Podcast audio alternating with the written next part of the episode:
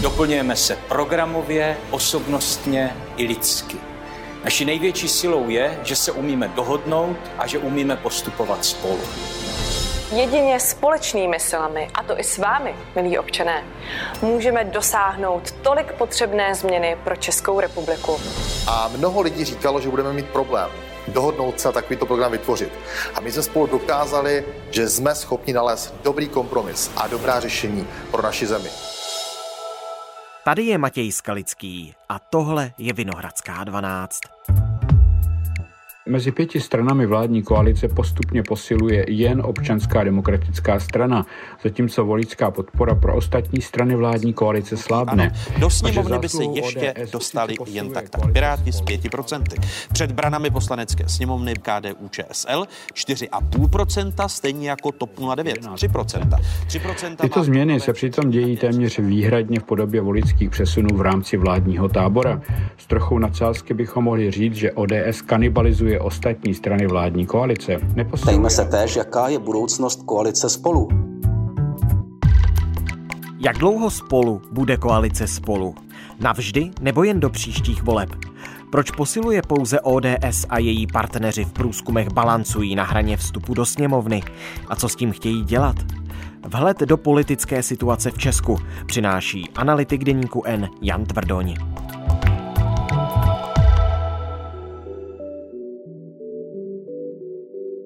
Dnes je pondělí 30. května. Dobrý den. Dobrý den.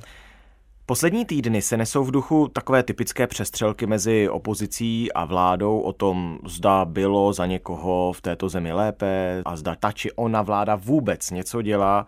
I s ohledem na volební průzkumy, tak jak to sledujete, upevňuje v tuto chvíli vláda svoji pozici a nebo se opozici daří tu pozici nabourávat?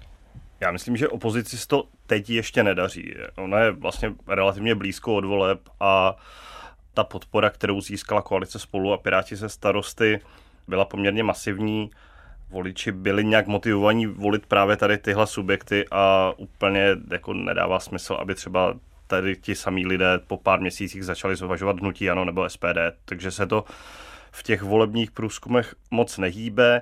Možná, co je tam zajímavé, tak jsou nějaké, řekněme, pohyby v rámci jako vládní koalice mezi těmi stranami, kdy jako svoji podporu upevňuje zejména ODS a v posledních měsících je to například podle dat Kantaru pro českou televizi jako zcela viditelný, kdy ODS samostatně už se dostala na 20%, což je výsledek, který ho dosáhla někdy naposledy ve volbách možná 2010, jo, jako za Petra Nečase. První místo by zaujalo hnutí ANO s 27,5%. Za ním by se umístili občanští demokraté s 26%. Hnutí SPD by získalo 11% a starostové... Komentátor Lukáš Jelínek. Zároveň ale dvouprocentní růst trojice spolu, která by se ziskem 33,5% nechala Babišovo hnutí ANO za sebou o celých 5%. Ale preference koalice Pirstan klesly od voleb, v níž získala téměř 16% na pouhých 11% říká v souvislosti se zmíněným průzkumem veřejného mínění politolog Jiří Pehe z New Yorkské univerzity v Praze analytik a spoluautor průzkumu Pavel Ranocha. ODS stále primárně čerpá od svých koaličních partnerů, TOP 09, starostů, pirátů, kteří se naopak propadli až těsně k pětiprocentní hranici a v tuhle chvíli by tedy bojovali o vstup do poslanecké sněmovny. A daří si to zejména po ruském vpádu na Ukrajinu, kdy... Hmm, Petr Fiala byl hodně vidět. Přesně tak, voliči oceňují tu rozhodnou reakci vlády, to, jak eh, funguje Petr Fiala, i on osobně, na to zase jsou nějaká data, tuším, z Temarku pro CNN, z nich plyne, že Petr Fiala patří mezi nejdůvěryhodnější nebo je možná nejdůvěryhodnějším politikem v České republice teďka. Nejlepší hodnocení si od lidí vysloužil premiér Petr Fiala a jeho předchůdce Andrej Babiš. Vyplývá to z exkluzivního průzkumu společnosti STEM Mark pro CNN Prima News. Co se týče jejich postojů k řešení války na Ukrajině, jedničkou premiéra ohodnotilo 14% lidí, jeho předchůdce pak 12%. Lidé vyděšení ruským vpádem na Ukrajinu oceňují přímočarý přístup Strakovky. Fiala Fialovou průkopnickou cestou za prezidentem Zelenským počínaje přes vojenskou pomoc Kijevu až pod tlak na přísné sankce proti Moskvě. A je to a právě v souvislosti s tím, jak on vystupuje určitý Ukrajině, že je jako rozhodný, nepanikaří, nekličkujeme, máme nějaký cíl a zrovna, myslím, tady tohle jako voliči vládní koalice ocení velmi. Na úkor jakých stran ODS posiluje?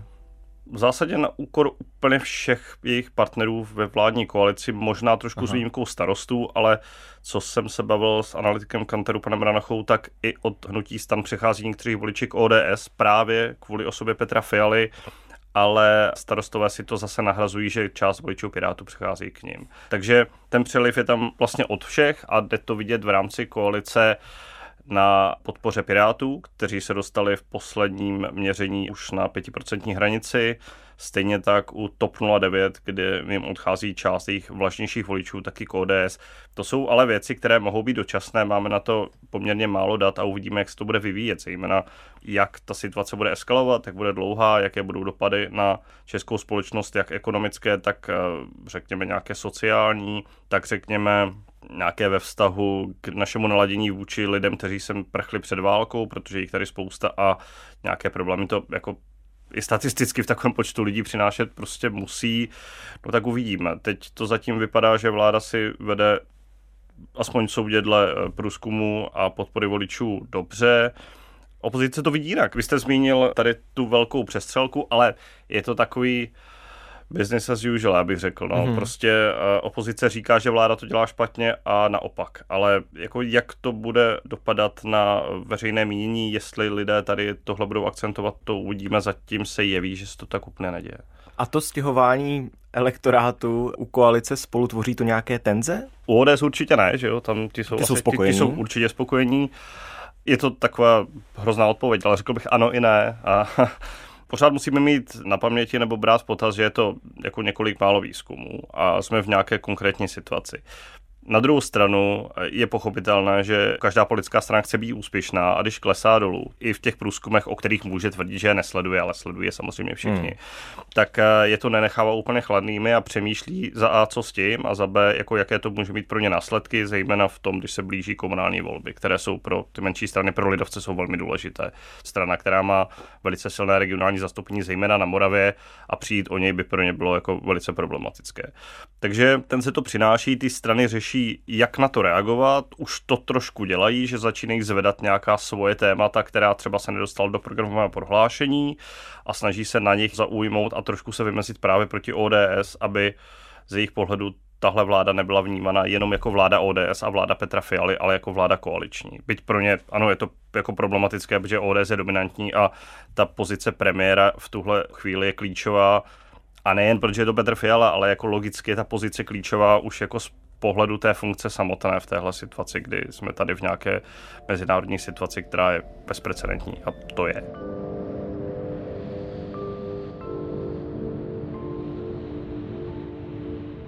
A je jedním z těch témat eh, třeba manželství pro všechny? Téma předsedkyně TOP 09 Markety Pekarové Adamové? A mě opravdu eh, pomohlo změnit názor to, že jsem se setkala s lidmi, kterých se to osobně týká a že mě ve své podstatě také otevřeli trošku oči v tom, jak vlastně funguje přesně registrované partnerství. Já jsem měla zkreslené představy, myslela jsem si, mm-hmm. že mhm. to vlastně umožňuje trochu víc, takže jsem eh, svůj názor na základě toho eh, změnila. A vlastně dneska mi to přijde, že máme tady vůči eh, téhle části společnosti obrovský dluh. Byť jsem katolička, tak podpořím návrh sňatku pro všechny, aby manželství mohly uzavřít i stejnopohlavní páry. Je to věc, kterou zvedá jak paní předsedkyně, tak například Piráti. Já kdybych chtěl být kousavý, tak třeba místo předsedkyně sněmovny paní Richterová o tom vlastně říkala, že tak trošku popirátili část vlády, že jako TOP 09 jim to téma přebírá, ale dalo by se říct, že možná to měli popirátit už při jednání o tom programovém prohlášení. Jo. Ano, je to téma, kdy část těch stran, typicky Piráti, část TOP 09, ne celá TOP 09, asi starostové a možná kousek ODS, je pro tady tuhle věc, aby tahle změna prošla. Já si ale nemyslím, že to bude mít v koalici zásadní dopad, protože ano, jako společenský je to téma, které je velmi vnímáno emotivně, protože má své radikální zastánce, řekněme, a odpůrce, aniž bych se chtěl kohokoliv dotknout, spíš tak pro ilustraci. Ale ta politická realita je taková, že ty strany to můžou předložit do sněmovny, ne jako vládní návrh, ale jako nějaký poslanecký návrh a v té sněmovně to prostě neprojde. V té sněmovně hmm. to získá, já nevím, 60 hlasů. Jo. Ně, něco takového, protože kromě konzervativnějších stran ve vládě, lidovci a asi většina ODSky, a část možná TOP 09. Tam není dáno, že by proto musela hlasovat celá TOP 09, byť by to předkládala paní Pekarová Adamová. Ostatně například bývalý předseda TOP 09 i za to trošičku pokáral veřejně. Mm, mm, na Twitteru. Uh, ano, pan Kalousek. Z Twitteru Miroslava Kalouska 24. května roku 2022. Každý občan má stejná práva bez ohledu na svou sexuální orientaci. V právním řádu ale neexistuje právo na dítě.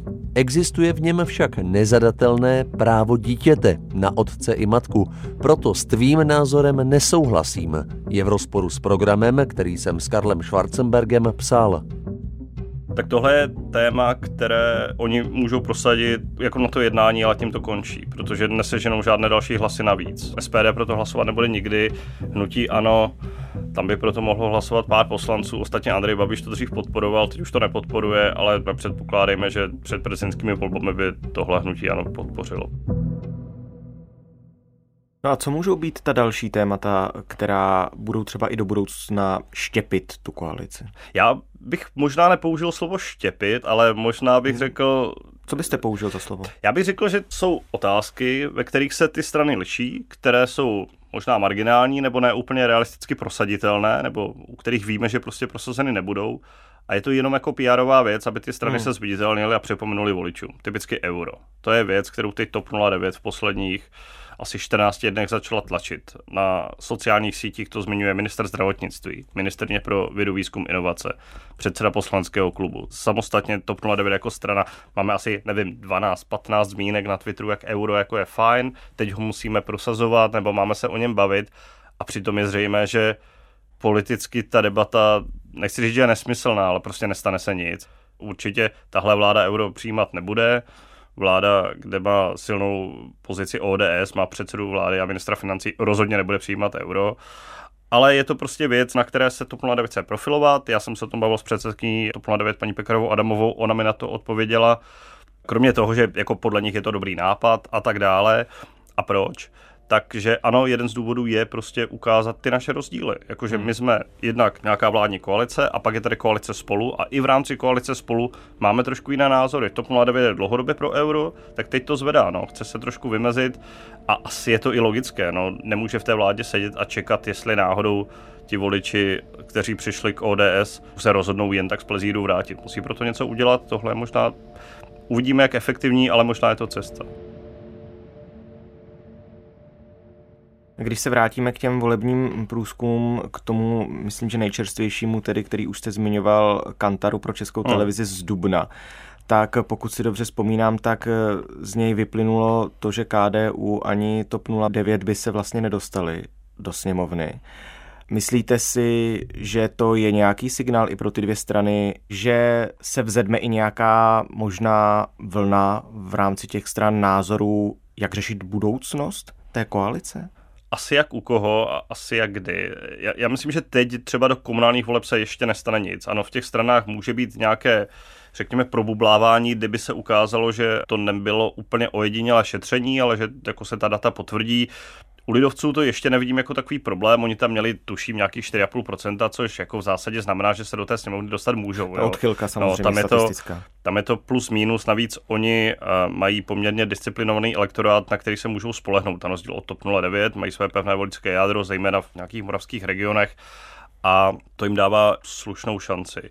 Otázka je, a to by se podle mě mohlo trošku změnit, tak to jsou ty právě komunální volby, které za čtyři měsíce? Za čtyři měsíce, vlastně na konci září, 23. a 24. září, kdyby právě mohlo, pokud by ty menší strany, řekněme, výrazně neuspěly, nebo by měly problém dosáhnout aspoň na minulé zisky, které třeba u TOP 09 nebyly jako tak zářivé. Jo. Na minulých obecních volbách TOP 09 si nevedla moc dobře a trošku se o ní mluvilo potom jako o pražské straně. Že jo ale pokud by právě ty strany měly problém, tak si myslím, že to může přinést nějaké pnutí, protože, jak jsem zmínil, lidovci jsou hodně strana postavená na regionech, mají tradiční kořeny v těch regionech, mají tam silnou podporu, mají tam řadu svých zastupitelů, lidí, kteří jsou v té politice voleni a zvoleni a opakovaně voleni.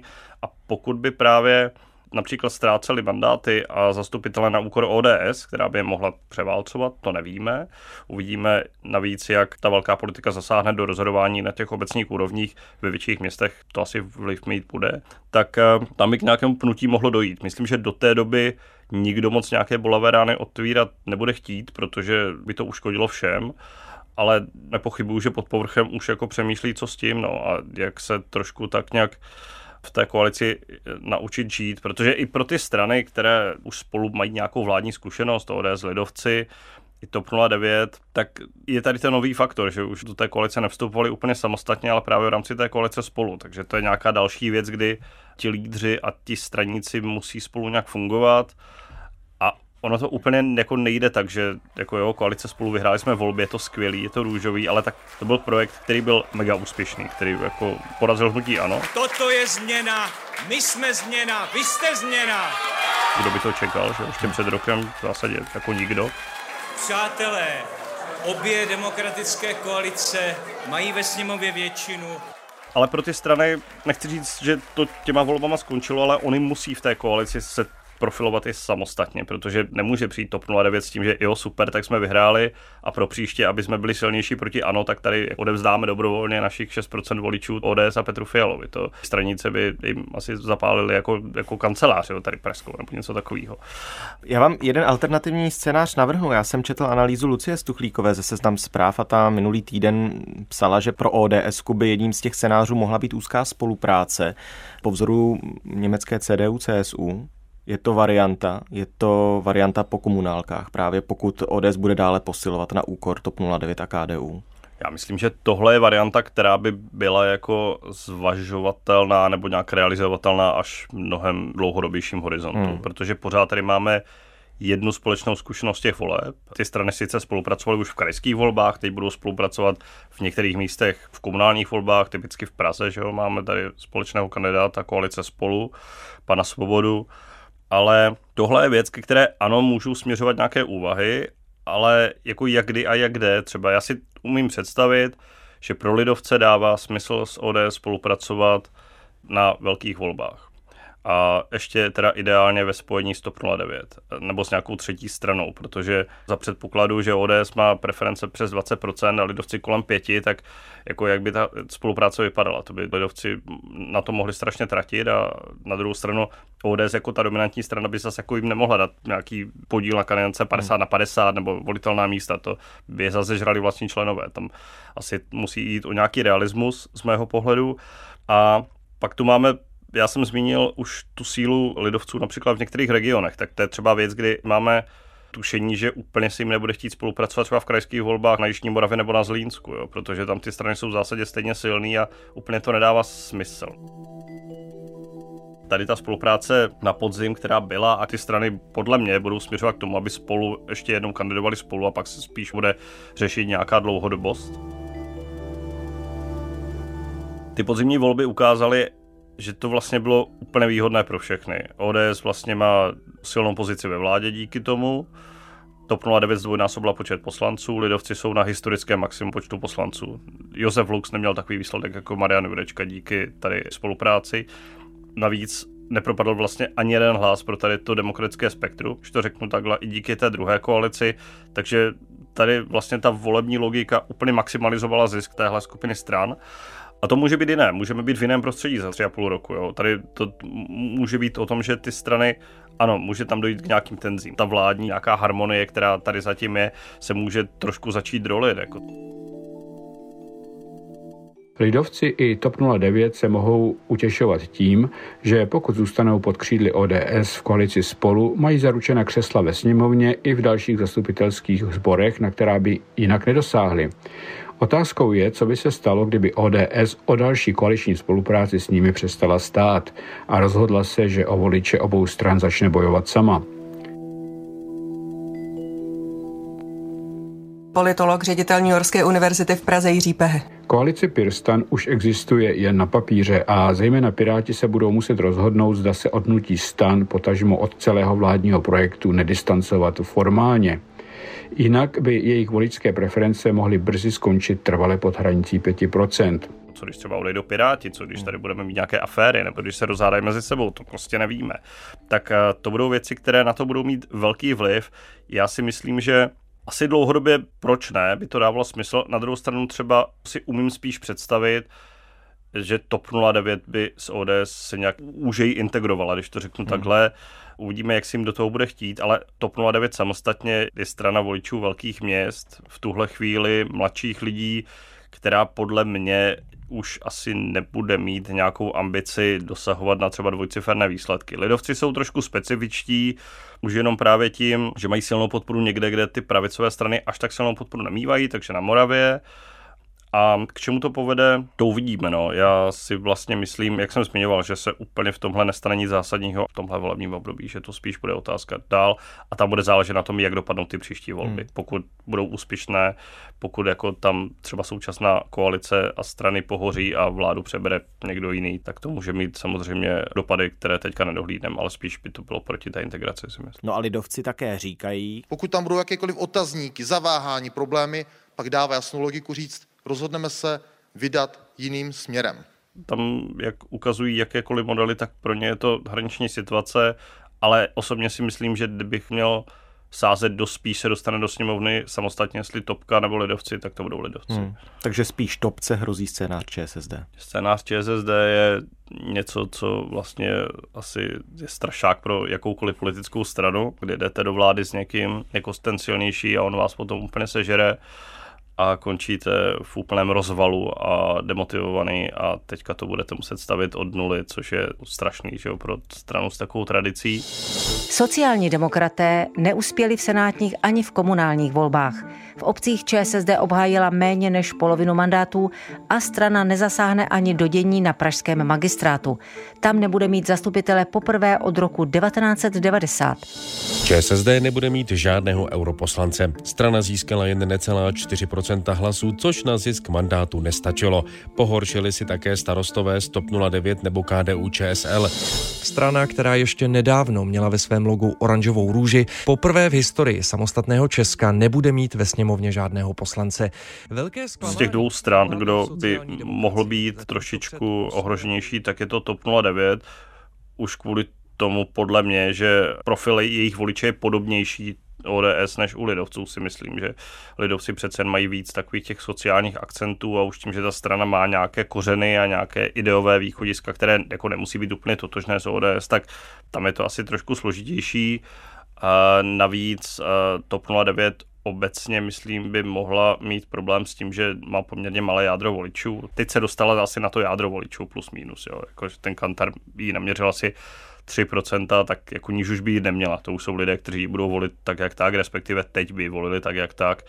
A bude se muset podívat, kdybych to měl říct s Mirkem Topolánkem, zase potom někém obalu. No. A to je třeba jedním z kroků, je to euro anebo manželství pro všechny a právě tady ta liberálnější témata, která jsou proti tomu, co by prosazovalo současné vedení ODS, protože to je poměrně konzervativně naladěno.